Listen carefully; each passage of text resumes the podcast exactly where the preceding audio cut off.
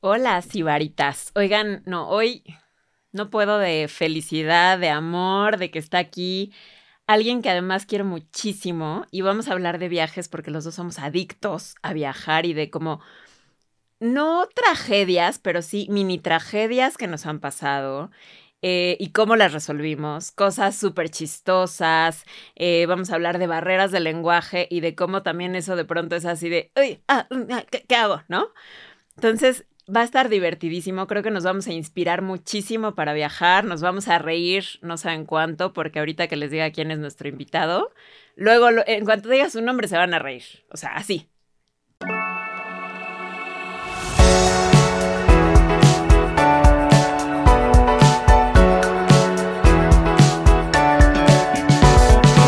The Soul.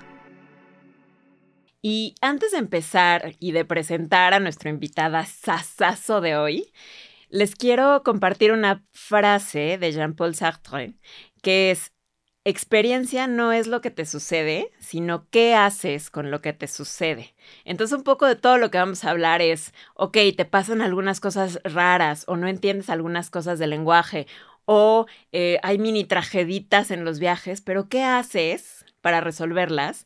Y luego les aseguro que todo lo que les pase después, cuando lo platiquen, se van a reír como nos vamos a reír. Ya. Se les salió. Ya, ya. Nuestro invitado de hoy es Yesini. No Hola, Sibaritas. Nada que estoy. Muchas gracias por esta invitación, Gina. Qué emoción hablar de viajes y contigo que conoces todo el mundo. Yesini es un alma sibarita declarado. Claro que sí. Y un alma viajera que, que de verdad no saben todas las historias que nos va a contar. Yo creo que hoy no me van a escuchar mucho. Voy a dejar hablarlo a él. no, los dos, los dos.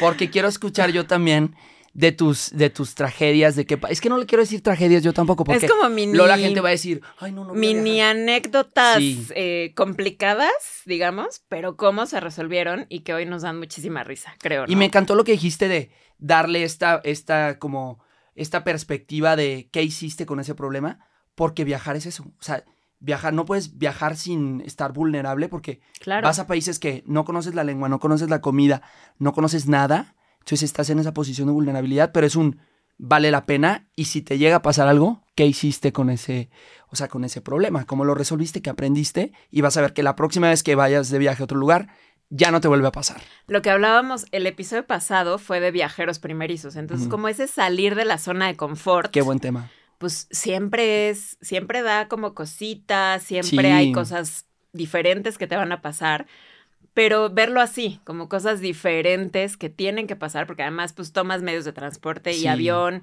y conoces gente diferente, entonces creo que es como aprovechar todo. Exacto, y no te sabes los trucos de una ciudad, porque quieras o no, cada ciudad tiene un truco. O sea, cada ciudad tiene este conocimiento que solo los locales saben y tú llegas a una ciudad y no tienes acceso a ese conocimiento.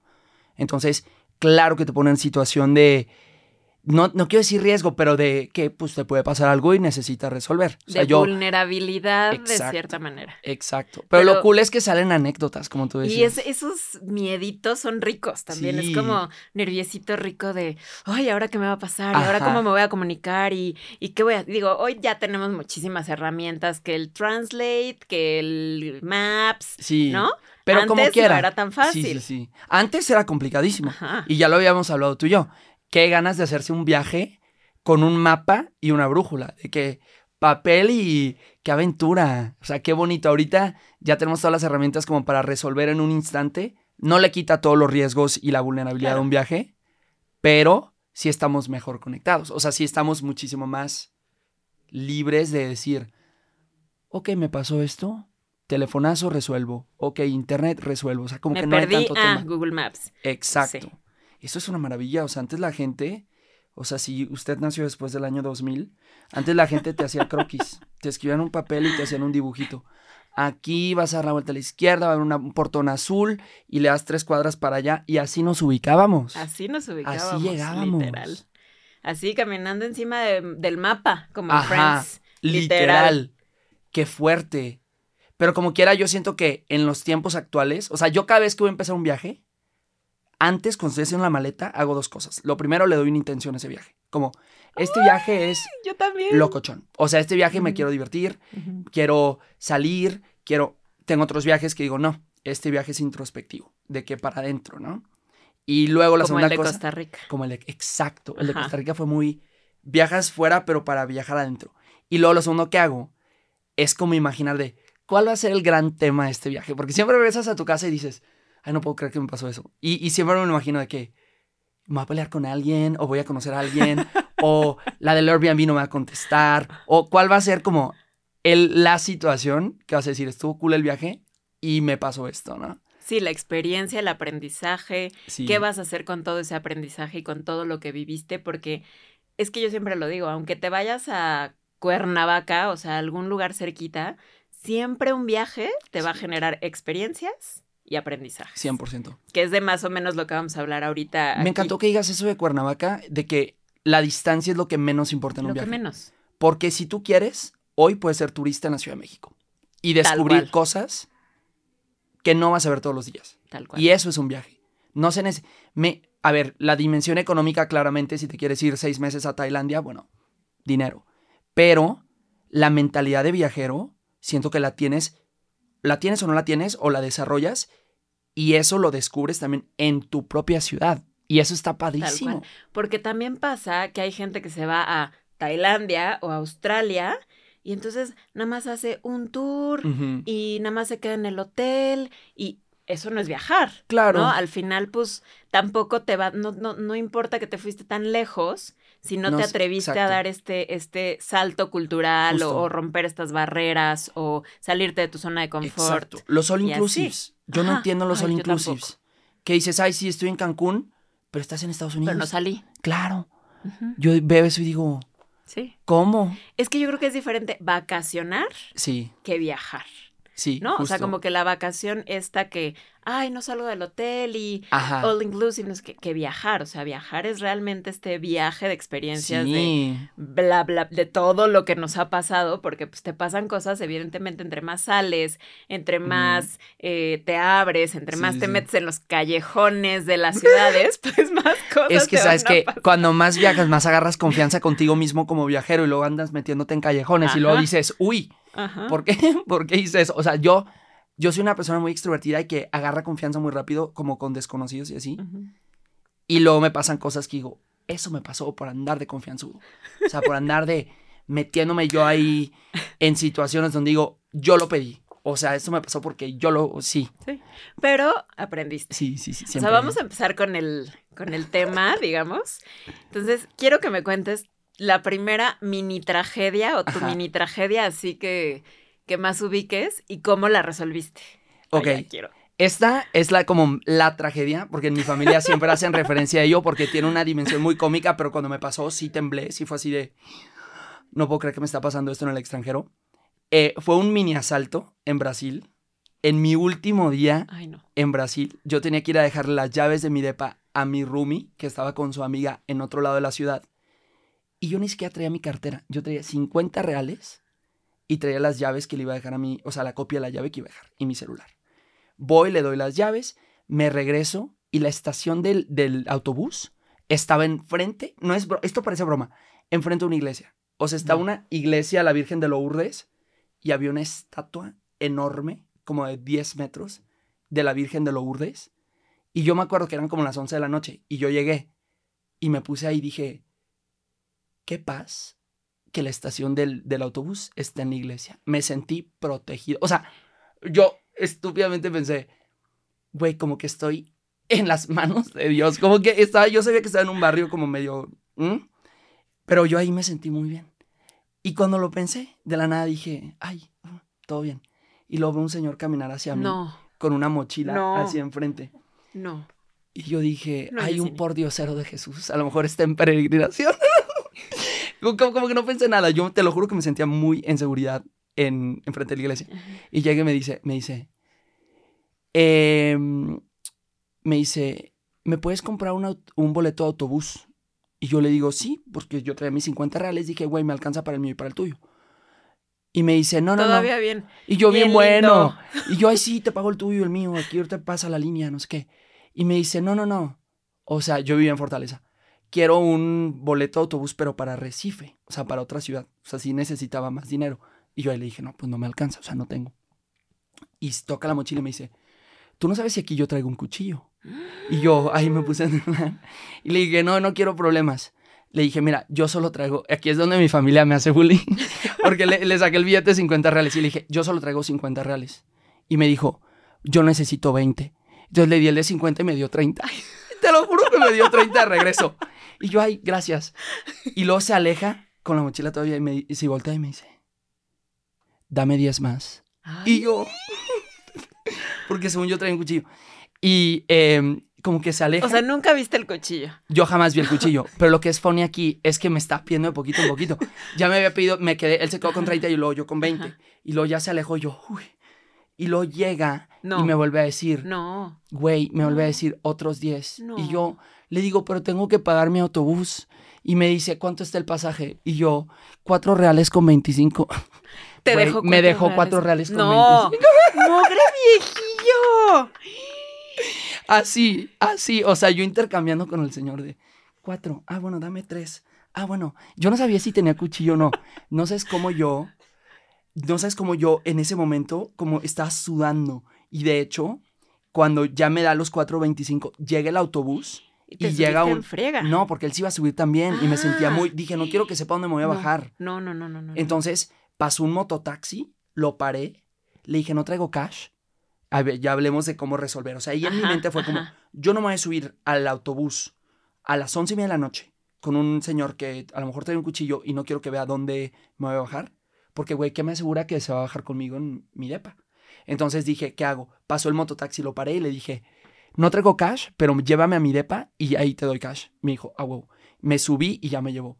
O sea, esa, esa fue como mi historia de mini Yo creo que el señor no tenía el cuchillo. Claro que, no. Sí, ya. Nada más dijo, ay, este ya tiene miedo, pues ya, de 10 en 10. Sí, sí, sí, como que dijo, ah, caray, sí son 50. Pero esa historia me marcó porque sí fue un, a ver, güey, primero, ¿por qué vas y te metes a un vecindario que ya te habían dicho que no fueras? Porque todo el mundo me había dicho de que...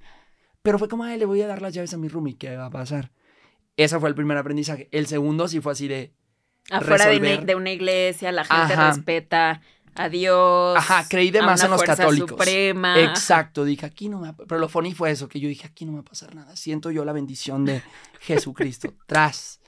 Eh, no, pero yo aprendí mucho de eso porque sí fue un no la busques. O sea, si ya si estás en un lugar que sabes, vete en. A ver, ¿por qué no me fui yo en mototaxi? Dejar las llaves y me regresé en mototaxi.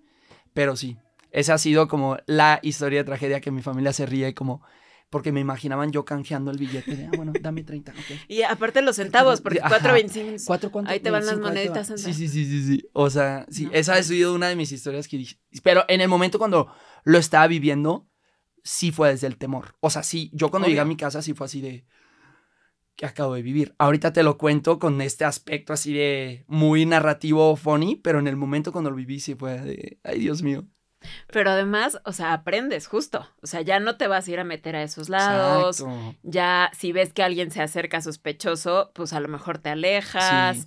O ya, o sea, va, uno aprendiendo también con, los aprendizajes de los viajes. Yo tenía 19, o sea, estaba muy verde yo también. era como... Bien estaba bien chiquito, entonces era como un todo mundo, todos en este mundo son buenas personas, ¿no? Y luego ya entiendes. la mía creo que va un poco por ahí. A ver, échatela, échatela. ¿Todavía, todavía le tengo resentimiento a ese señor que les voy a contar. Era mi primer viaje a París. Yo tenía 12 años, 12 añitos, o sea, yo era un bebé. Iba con mis papás y mis papás me habían dado mis franquitos. Todavía, había francos. mis franquitos así. Y yo, tengo unos franquitos. Y yo pensando en me voy a comprar algo padrísimo en París. Entonces yo, o sea, los guardaba así de como perrito, así de, de no me los voy a gastar. Creo que no me los hubiera gastado. No sé, o sea, como que quería algo especial para traerme, ¿no? Y entonces fuimos a Montmartre y ves que están los pintores y los artistas haciendo retratos y tal. Entonces yo veía los retratos y dije, ay, qué bonito, pues un retrato parisino y le pregunté al, al artista, al disque artista, oye, ¿cuánto me cobras por hacerme un retrato? No, no te preocupes, no sé qué, medio como que me hablaba en francés, español, inglés ahí, este, solo una, solo lo que tú quieras, una donación, una propina. Y yo, ah, pues perfecto, ¿no? O sea, más o menos como algo correcto para su trabajo también. Mis papás, ay, sí, lo hizo rapidísimo. Todavía está en casa de mis papás. Cada que lo veo me acuerdo de esa historia. La anécdota está ahí. La verdad es que el retrato es muy bueno, muy, muy bueno. Me encanta. Pero entonces ya cuando acaba, y yo, ay, gracias. Entonces empiezo a sacar de mi bolsita, ¿no? El dinero y me lo arrebata. Todo lo que yo traía. Así. Todos mis franquitos. Y yo, oye, no, pero, eh, eh, mm, no, no. Y, no, ya, eso es lo que cuesta, eso es lo que cuesta, no sé qué. Mis papás estaban como medio lejos y yo no, pues me puse a llorar. Obvio. Y entonces ya el señor se fue, yo me quedé con mi retrato en la mano así y sin mis franquitos.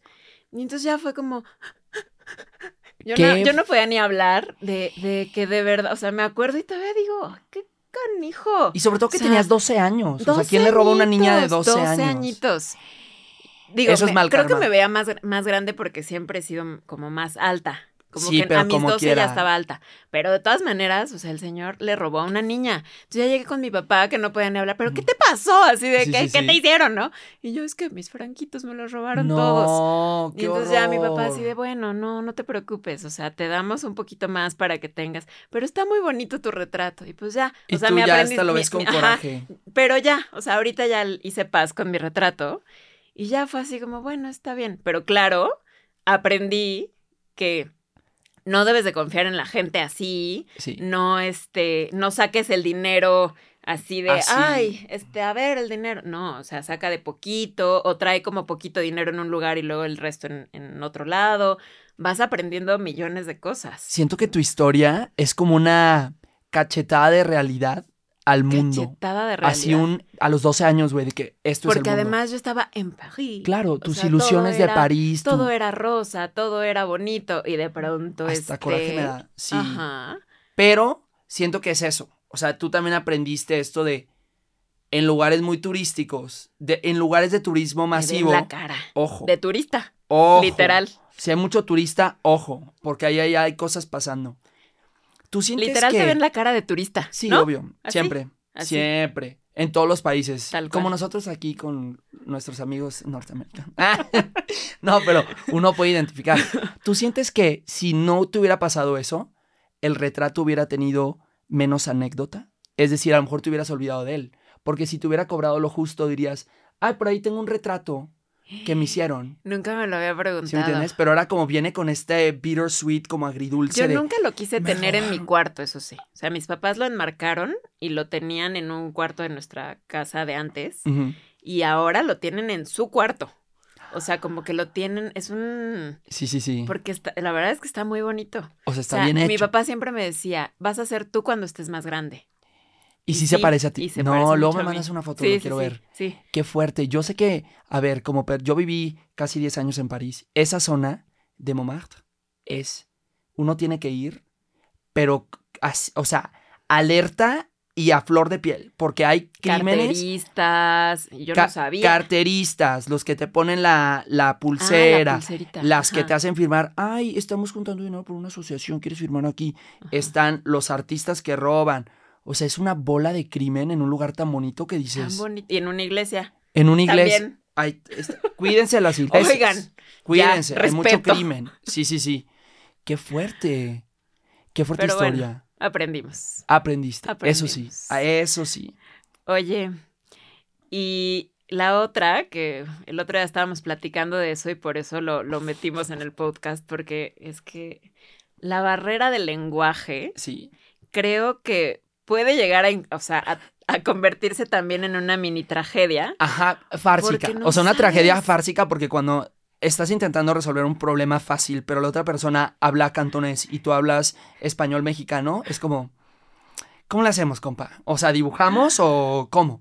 Porque sí. Por eso yo siempre, yo siempre digo que mi superpoder sería, así, en cuanto aterrice en un lugar, hablar el idioma, escucharlo, entenderlo, todo, porque creo que han sido de las cosas más fuertes que a todos nos han pasado por barrera del lenguaje. 100%. a ver. Yo tengo una historia que le conté a Gina ahorita que nos fuimos de viaje, que me marcó para siempre, porque fue como un...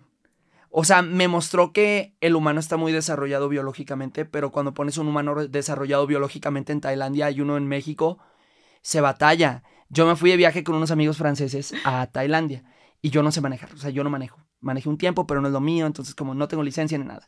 Y llegamos a Tailandia, a una isla así media perdida.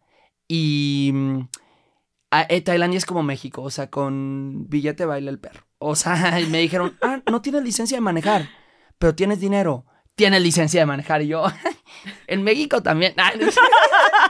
No, no, no. Y ya, pues, pagué y me prestaron una moto.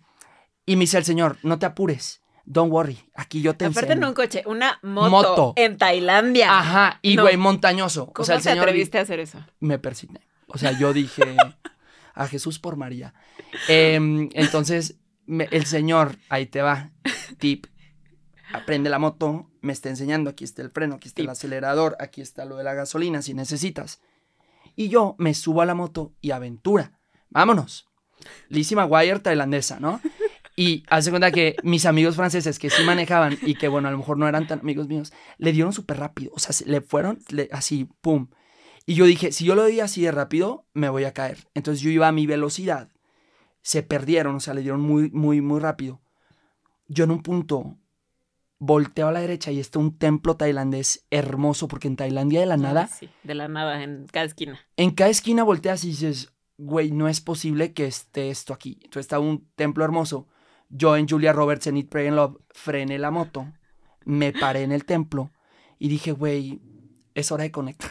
Qué, bonito. Sí, sí, sí. Este templo se puso ante mí por algo. Pero, ¿sabes qué? Yo, o sea, yo sí lo pensé así. Porque dije, mis amigos no pasaron por aquí o no lo vieron y yo sí lo vi. Porque. Yo venía más despacio, más conectado, más en aware. Exacto. Y me bajo, apago la moto, esto es clave. Y me voy al templo y el templo está hermoso. Me tomé fotos. En un punto había un perro que lo vi de lejos y como que me quiso perseguir. Drama. Estuve ahí como media hora. Y luego me regreso a la moto. Y tras. Me dije, dije, ah, caray, el Señor me enseñó cómo funciona, pero Él aprendió. O sea, no me enseñó a mí a aprenderla. Me la dio prendida. O sea, me dio, me dio la, o sea, él la aprendió, me enseñó todo y yo me subí y le di. O sea, me la apagué yo, pero no me enseñó cómo prenderla. Entonces me tienes ahí. Por, a ver, es lógico, ¿no? La llave entra en un hoyito y lo le das así. Pero como que tenía truco. O sea, había como ahí una no, A ver, imagínense unas motitos sí. tailandesas. Ah, claro. o sea, no una moto así. No te imagines aquí Rosalía Saoko. No no, no, O sea, de bambú casi casi, ¿no? Entonces yo ahí en crisis digo, no me puede estar pasando esto. Y yo así, o sea, como que yo sabía cómo hacerle, pero allá había maña. Entonces eh, estuve como 15 minutos y yo no, me frustré, dije, no, no, no tengo señal en el celular, eh, ¿qué voy a hacer? Bla, bla. De repente pasa una, pasa como que un tuk-tuk, o no me acuerdo si un coche, pero solo viene una persona. Y se baja eh, una señora. Y yo dije, ay, gracias a Dios, me va a salvar. Y se para enfrente de mí y me dice una palabra en tailandés, en thai. O sea, me dice algo así como, ay, no lo quiero imitar porque a lo mejor esto está mal, pero me dice algo así como, ña. Lo estoy caricaturando, o sea, no estoy hablando thai. Me dice como, ña. Y yo, yes, I can't start the motorcycle. Y ella, ña, la misma. O sea, fonéticamente yo escuchaba la misma palabra. Claro, por supuesto. O sea, no hablo thai, pero yo escuchaba como la misma. Ajá. Ajá.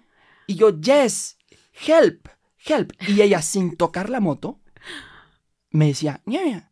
Y yo, ayúdame. No la. O sea, ajá. El lenguaje de las señas. Ajá. y yo así de. Moto, mía, llave, no funciona. Y ella me repetía la misma palabra. Y yo así. Me sentía como que hay alguien. Que seguro no era la misma palabra, pero tú creías A lo mejor no era la misma palabra. Y yo no sé qué me estaba diciendo siento, o sea, a ver, esto a lo mejor, esto, esta interacción de el ñaña y yo haciéndole así duró, no es broma, como 10 minutos. O sea, más de lo que es humanamente posible que dure una interacción así. Entonces, en un punto, a ver, yo siento que ella me estaba diciendo como, ¿puedo intentar? Como, pero como con cultura tailandesa, ellos son muy de tú tu espacio, yo el mío. Sí. Entonces, siento que ella estaba además como... son como muy respetuosos, o sea, de verdad. Justo. Ajá. Yo siento que eh, a lo que ella me estaba diciendo era como un, puedo intentarlo. Y yo, está, yo seguía. Entonces ella era como un, déjame intentar. O sea, tú nunca le diste como las llaves. Nunca le dije como, go. ¿Sí me entiendes? Ajá. Y yo ya me había frustrado porque yo no podía. O sea, yo me acuerdo que yo le hacía así y volteaba y ella, y yo, ¡ah! ¡Ya! Y entonces me quité y le doy las llaves y ella ya, la se subió ah, y la prendió. Esto era lo que en un segundo. Y dije, perdí, tú y yo perdimos 10 minutos de nuestras vidas que nadie nos va a regresar. Ahorita yo voy a intentar googlear en mi casa qué era la palabra que me estabas diciendo fonéticamente, poniendo el micrófono en Google Translate, yo haciéndole, para ver si sirve. Y pero, güey, yo regresé a mi casa sintiéndome como... ¿Qué pedo? O sea, el mundo está muy conectado, el mundo es muy grande, tenemos gente yendo a la luna y tienes a una persona thai y una persona mexicana que todavía batalla en comunicarse. Pero batallamos mucho. Muchísimo, muchísimo. Mucho. o sea, sí, no. Pensarías que ya hay como un... Es que pasa mucho. A veces está en inglés cuando tienen un acento. Sí. A ver, yo no estaba en, en, en, la, en Colanta o en, ¿cómo se llama? Las famosas islas de Tailandia. Sí, en Koh Phi o en Bangkok. Exacto. Que son ya ciudades un poquito más cosmopolitas que ya medio hablan. Yo me fui a meter a una isla que se llama Koh Chang, que fuimos ahí porque era Año Nuevo Chino, entonces todo estaba en Phi y en Colanta todo estaba lleno porque es el desplazamiento más grande, entonces fue como vamos a Koh Chang. Ahí nadie hablaba eh, inglés. Los del hotel sí, y con los del hotel que hablaban más o menos también a veces nos echábamos unas, hijos, unas de lenguaje que decíamos. Es que aunque hablen inglés, no, no llegas a entender. No. No, sí está cañón. ¿Cuál es la tuya? Me interesa. Yo voy a imitar animales. Ay, no. en mi historia. la primera vez que fui a Alemania, creo que sí era la primera vez a Alemania. Igual, o sea, mucha. Eh, a ver, o sea, era 1997, el muro de Berlín se había derrumbado, o sea, se había... Recientemente. Recientemente lo habían tirado, o sea, todavía el ambiente era un ambiente muy fuerte, muy denso, muy... Pues sí, o sea, se sentía todavía una energía fuerte. Los berlineses eran muy rudos. Así son y así eran y es su cultura y todo bien, pero sí eran muy rudos en ese momento. Y entonces entramos a un restaurante, por supuesto, nadie hablaba alemán, yo no hablaba ni francés, inglés sí, yo era, o sea, de mi familia yo era la que más hablaba porque estudiaba en una escuela bilingüe y era como mi mejor momento de inglés, tal vez porque lo estaba todavía aprendiendo y perfeccionando y así. Pero nadie hablaba inglés. O sea, mi inglés daba igual.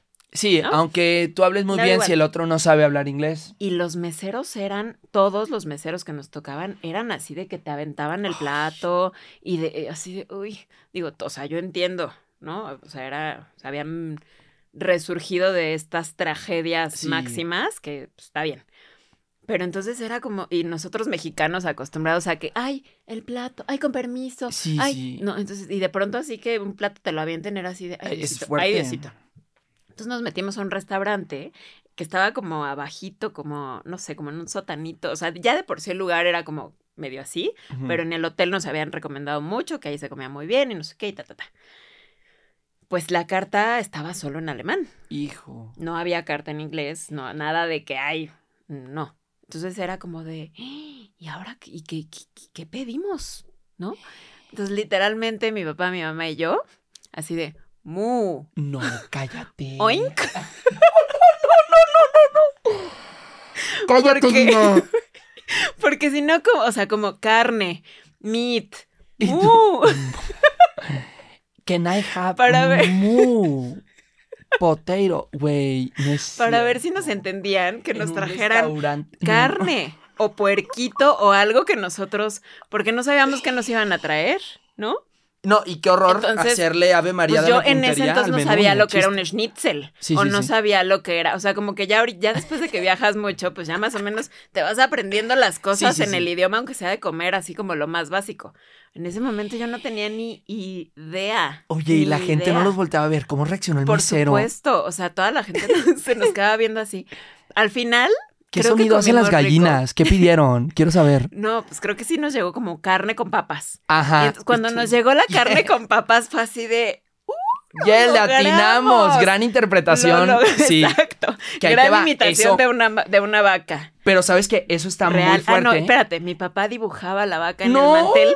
el mantelito era como de papel. Sí, sí, sí. Y mi papá dibujaba la vaca y el puerquito así como pues, cualquiera de estas dos cosas, ¿no? O vaca. O vaca o puerquito. O, mumu. O, qué fuerte. Pero es que, ¿sabes Pero así nos dimos a entender, entre señas, mu, este, dibujando, pues te la, resuelves. Volvemos al hombre de la caverna, dibujitos. Y volvemos a que lo resuelves de una u otra manera porque tienes hambre.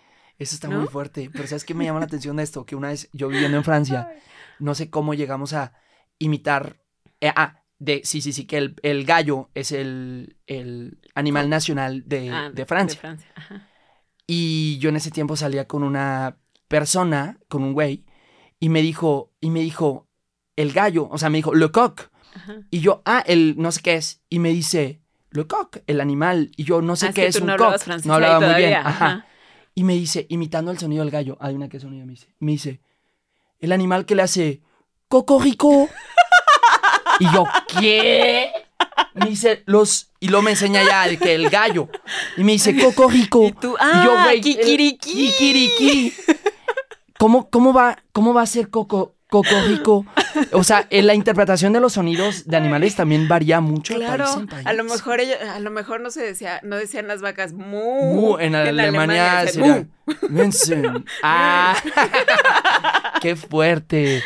¿Qué? Pero sabes que ya es que cuando viajas a un país y, está esta, esta idea de que si llegas a un restaurante y el menú está en inglés, no es tan turístico, no es tan, no es tan local. Pero, güey, ahí tú te echaste una experiencia cabroncísima. Sí. No sean así, pónganlo en inglés. Sí, o, tengan uno en. Sí. Uno. O sea, con que tengan uno en inglés. Sí, eso está, está fuerte. Fíjate, yo viví seis meses en Budapest, que Budapest es este país muy complejo porque perdió la Primera Guerra Mundial, luego perdió la Segunda Guerra Mundial y luego se echó 50 años de comunismo fuertísimo. Es muy hermoso, pero sí también se siente. Pero con una historia que tú vas a un museo y dices, ay, ¿cómo mandamos un país a terapia? O sea, completo, o sea, que vaya todo el país a terapia, ¿no? Porque han sufrido mucho, ¿no? Sí. Y es un país que antes tenía todo, o sea, era enorme, tenían casi toda Europa del estilo, lo, lo fueron cortando mientras perdían batallas y así. Entonces el húngaro como lenguaje pasó de ser súper fuerte a literal que lo hablen 10 millones de personas, que lo hablen la mitad de la Ciudad de México. O sea, imagínate. Entonces cuando tú vives en un país que siente que está perdiendo cada día su identidad, que su idioma se está muriendo y que de esos 10 que hablan 10 millones que hablan tu idioma, 5 son jóvenes que ya hablan inglés, y que tu país se vuelve esta capital europea donde todo el mundo piensa que puede ir a Budapest a hablar. Imagínate, me mudé a ese país, ¿no? Y yo vivía enfrente de un mercado central. Ya se iba a Budapest. Sí, sí, sí. El mercado central, yo, esa era mi calle, así enfrente. Entonces en las mañanas, mis roomies y yo, ninguno húngaro, obviamente, eh, teníamos esta como tradición de, güey, eh, desayunamos juntos, no sé qué. Y a mi room italiana eh, le gustaba la granola con plátano. Entonces, como el mercado estaba al lado, yo me desperté y dije, ah, no hay plátano. Yo voy. O sea, bajé las escaleras, crucé. Y me acuerdo que me metí al mercado, llegué a un puesto de frutas y le dije, volteé a ver a la señora. Y mal de mi parte, porque ya habíamos aprendido que en Hungría si tienes que hablar, primero hablarles en húngaro, ¿no? Decirles sí, a, o sea, como antes de saludar en húngaro, como por lo menos saludar, ajá, por, para ser cortés, ¿no? Y yo en el rush bajé y volteo a ver a la señora y le digo, hi, can I please get some bananas? Me volteó a ver, así, pero me volteó el cuello de niña del exorcista. Y me dice, y me dice en, con acento súper húngaro de qué. Pero en inglés. En inglés. No Hungarian, no bananas. y yo ahí me quedé así de... Pero entendí, después de eso, entendí, dije, güey. como que tú no fuiste polite de, ah, o sea, fue mi culpa completamente. En tu idioma y luego ya voy a mi punto. Tú eras así de. Eh, yo llegué así de, hi, give me some bananas. Que ahora yo lo pienso y digo, si yo trabajara en México y el español mexicano se está muriendo a la velocidad que se está muriendo el húngaro y llega un gringo a pedirme, hi, can I have, hi, some, can I have some tacos? Sí, sería como, hey, hey, hey. Ajá, hola. Ajá. Y yo cuando viví esa experiencia lo sentí muy rudo. Sí. Porque fue como a ver, yo vengo por unas bananas, no por una lección de historia, ¿no? Pero lo entendí y dije, no, el del error fui yo. O sea, el del error sí fui yo porque tú no puedes andar en un país. Eso creo que es un tip. Siempre aprenderse el hola el gracias. Y el salud. Y el, salud.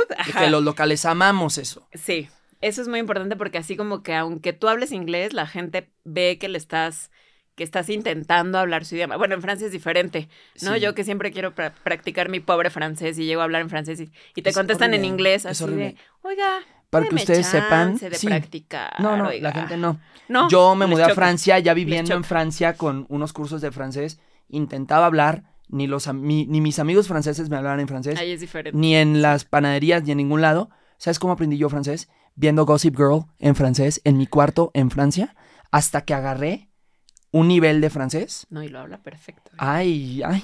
Lo habla eh, pero llegué a un nivel de francés donde la gente decía, ok, ya, ya pasaste como, ya no es incómodo. Como que los franceses piensan, yo no voy a ser tu profe de francés. Ajá. Aquí. Así piensan. Tú edúcate, ve a y clases. Como que si no hablas bien es así de, ¿eh? Porque son muy de, pues, que tienes que pronunciar perfecto. Y pues uno no, no le puede. Hay, uno, hay unos que sí, que sí te dan chance. Pero hay otros así de, uy, cree que habla francés. Sí, sí, sí. Otra que anda de Emilia en París. Otra. ¿Sabes qué? Me a echar una anécdota que me acabo de acordar. Bueno, sí habla mejor que Emilie. Ah, sí, sí, sí. Emily no, Emily no habla.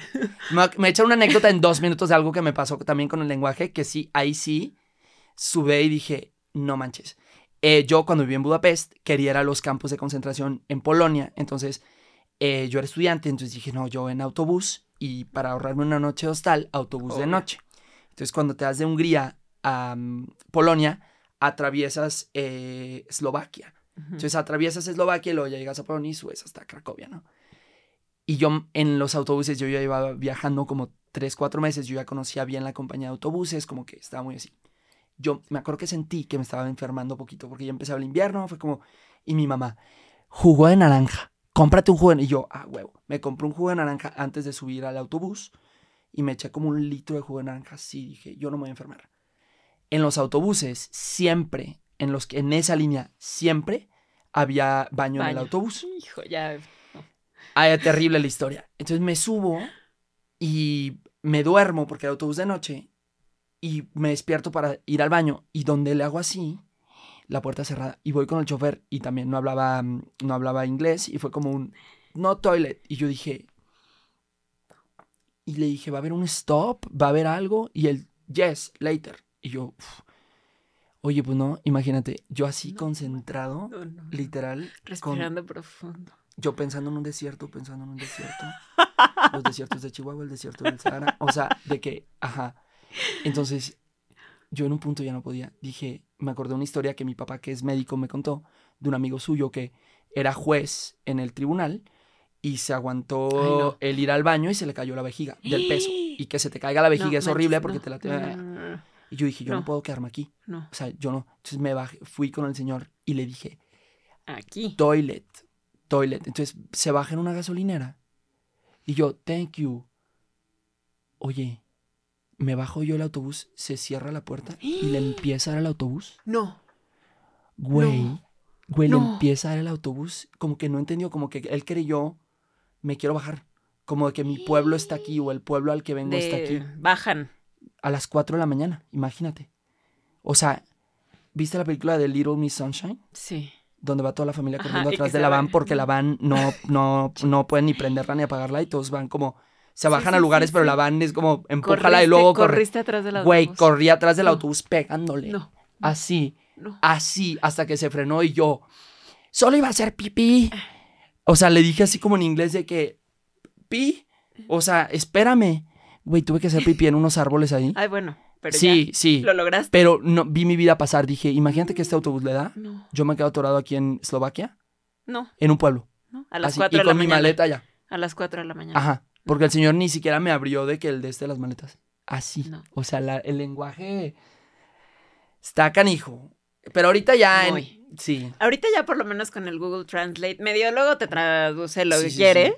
Pero pues ya es un poquito más fácil. Ya puedes llegar de que... No, yo quisiera que la generación Z se fuera un día sin celular de viaje. Yo quiero hacer eso. Sería un gran experimento. Yo quiero hacer eso. Gran experimento. Creo que en The Secret Soul vamos a hacer un experimento así con alguien de la generación Z que se vaya de viaje sin celular a ver, a ver. Sin celular. ¿Cómo yo quiero resuelve? literal, me quiero ir un fin de semana a algún lugar con mapa y preguntando.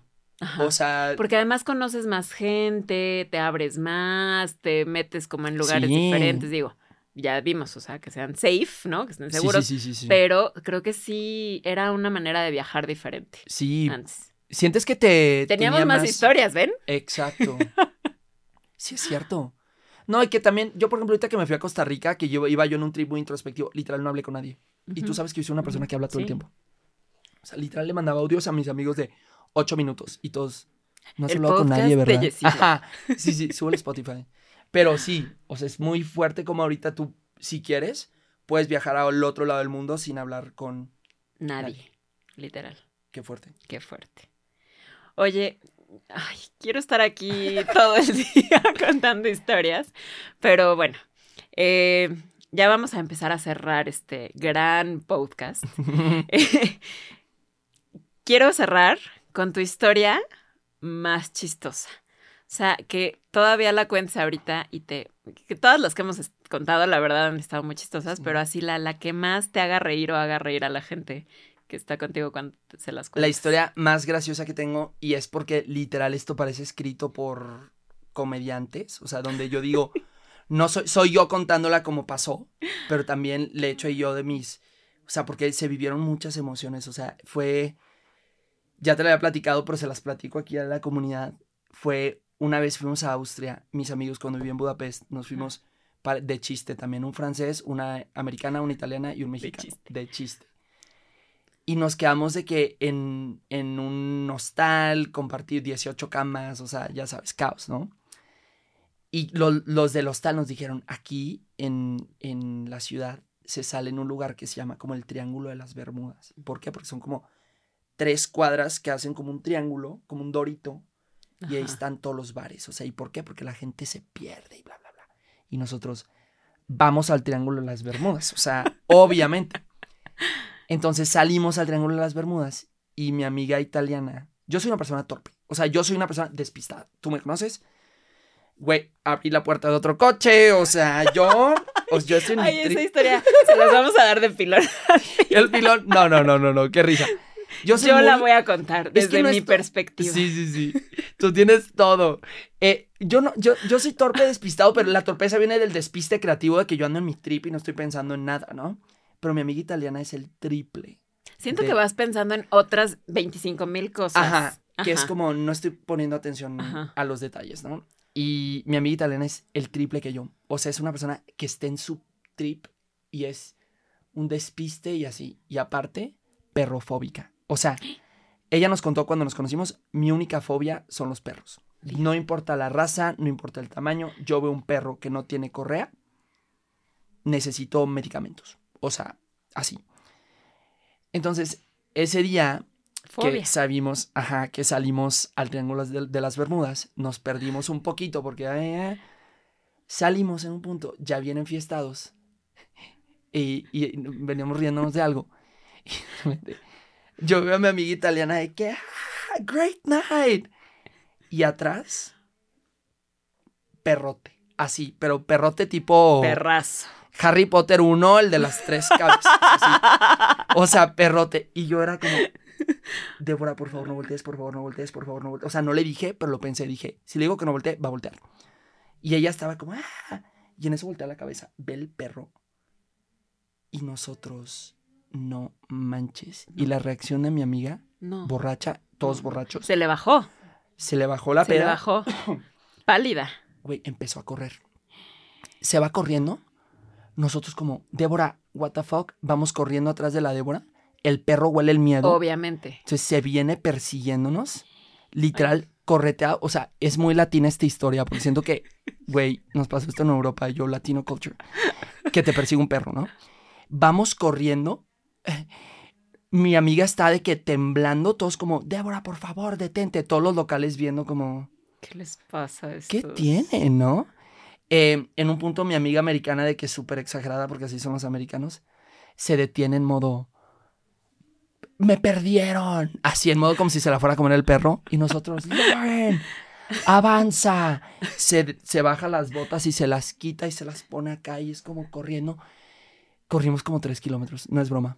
O sea, ¿Y el perro seguía atrás? No, no, pero ya, era más de perseguir a la Débora que... Ah Así. Pero yo ese momento en el que salimos enfiestados en Triángulo de, las Bermudas, tienes a tu amiga perrofóbica al lado de un perro enorme y se me hizo comedia pura, fue de que... Comedia pura. Dije, no puede ser. Y corriendo como si nos estuviera persiguiendo un transformer diabólico. O sea, como si fuera de que una película de acción y dices, era un perro, ¿no? Eh, no, sí. Esa es una de las historias. Y a mí se me hace que no era de tres cabezas. no era un perro. Siento hasta que hasta quería jugar con nosotros. Yo creo que quería jugar con nosotros. Aparte, ubicas cuando traes mochila y tienes que correr y es este momento incómodo donde vas corriendo con mochila porque la mochila va como así. O sea, nunca es, nunca te vas a ver bien corriendo con mochila. No sucede. Y además, pues ya con unas copitas encima, pues uno corre también diferente, chuequito. Y después regresamos a unos bares y la gente era como, ustedes eran los que estaban ahí corriendo. Y nosotros sí que nos, nos persiguió un perro. la persecución del perro. Del, chihuahua. Del chihuahua, sí, nosotros como, sí, perdón, nos estaba persiguiendo un perro. Y todos de, vete a mi ciudad. Pero sí, yo cuando vivía eso sí fue así de, ¿qué es esto? ¿Qué, qué? O sea, todo mal. ¿Cuál ha sido la tuya? Querías. No, yo voy a contar la tuya. Voy a, voy a sacrificar la mía porque es, porque es nuestra, digamos. Ajá, porque es nuestra historia. Pero la voy a contar yo porque. Amigos, para que vean que las historias que yo cuento me pasan en la vida real. A veces la gente me dice, inventas tus historias. y yo, te lo juro que no invento nada. Te lo ajá. Todo pasa. Y eso me agarraste en curva porque yo, hijo, cuenta la historia, Llena, por favor. Yo iba manejando de Whistler a Vancouver. Unos paisajes hermosos, e, el atardecer estaba increíble, todos veníamos muy callados, una venía muy dormida. Súper dormida. Cada quien venía como en su tema, lo cual estuvo muy bonito porque cada quien iba disfrutando lo que quería disfrutar.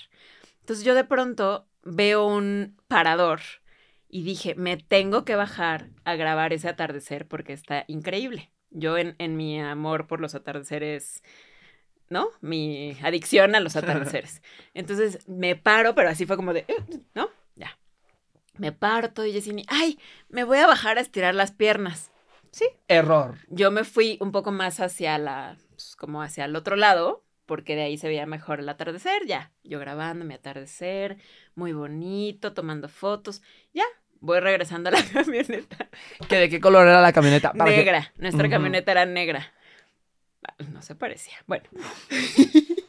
y entonces de pronto veo a Jessini muy así recargado en una camioneta negra que estaba pues, ni siquiera al ladito, no, como a tres lugares.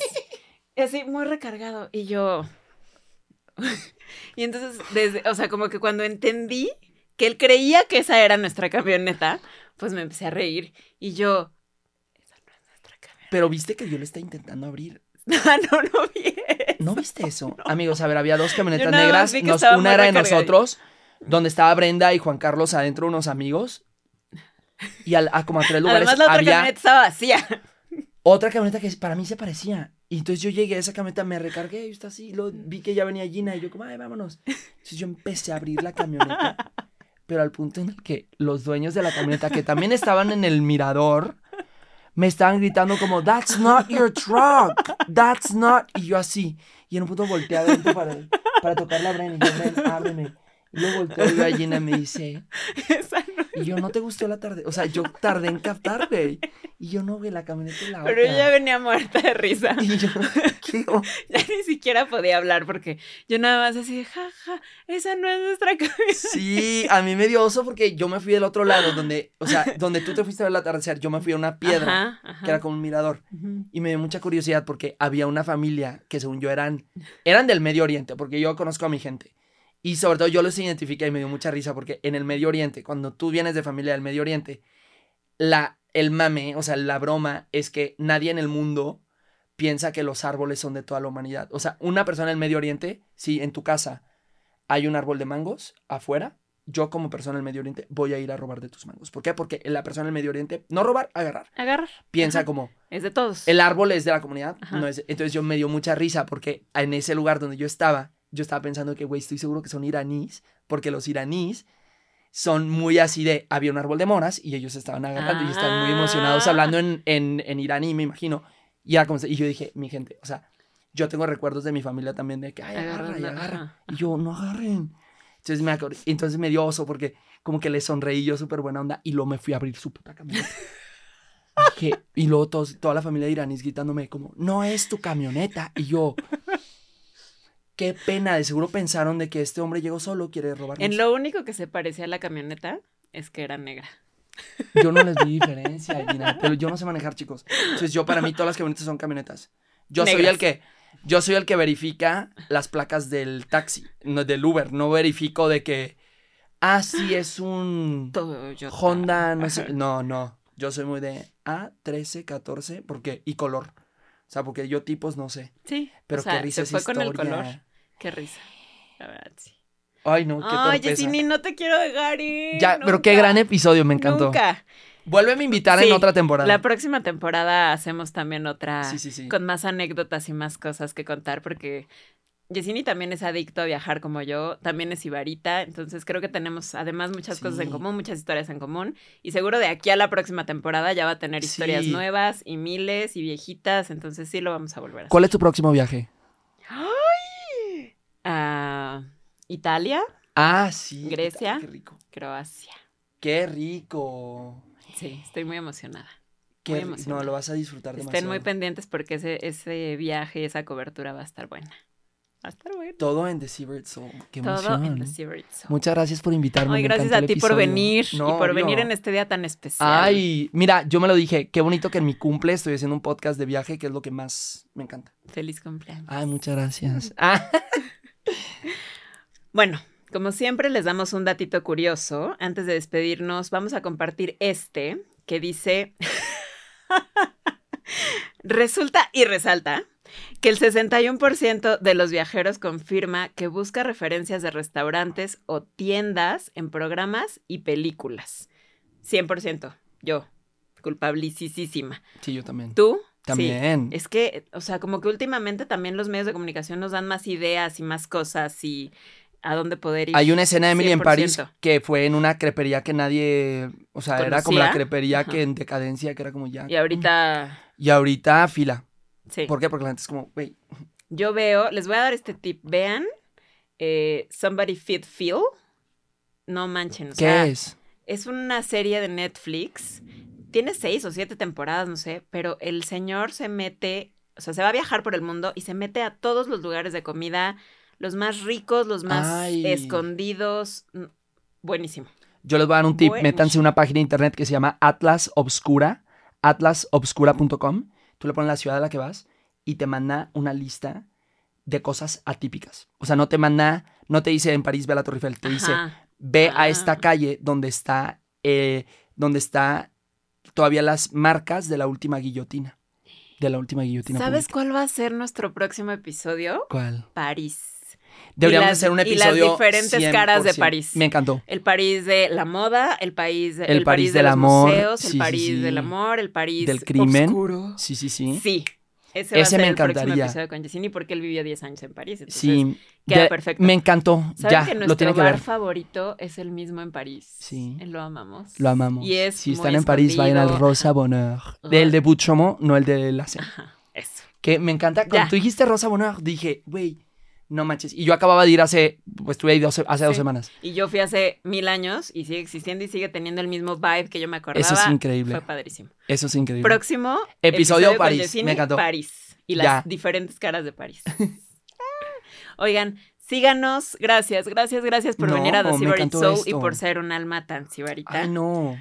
Es muy bonito conocer personas que son parecidas a, a lo que yo creo que que es lo mejor de viajar, a este sibaritismo, a este disfrutar las pequeñas cosas de la vida. Creo que es increíble. Gracias, gracias. No, gracias, a ti, me encantó el podcast. Síganos en The Sibarit Soul, arroba The Sibarit Soul, TheSibaritSoul.com. Pidan DMs, recomendaciones, todos estamos aquí para ayudarlos. Gracias. The Sibarit Soul. Una producción de Neuma Comunicación.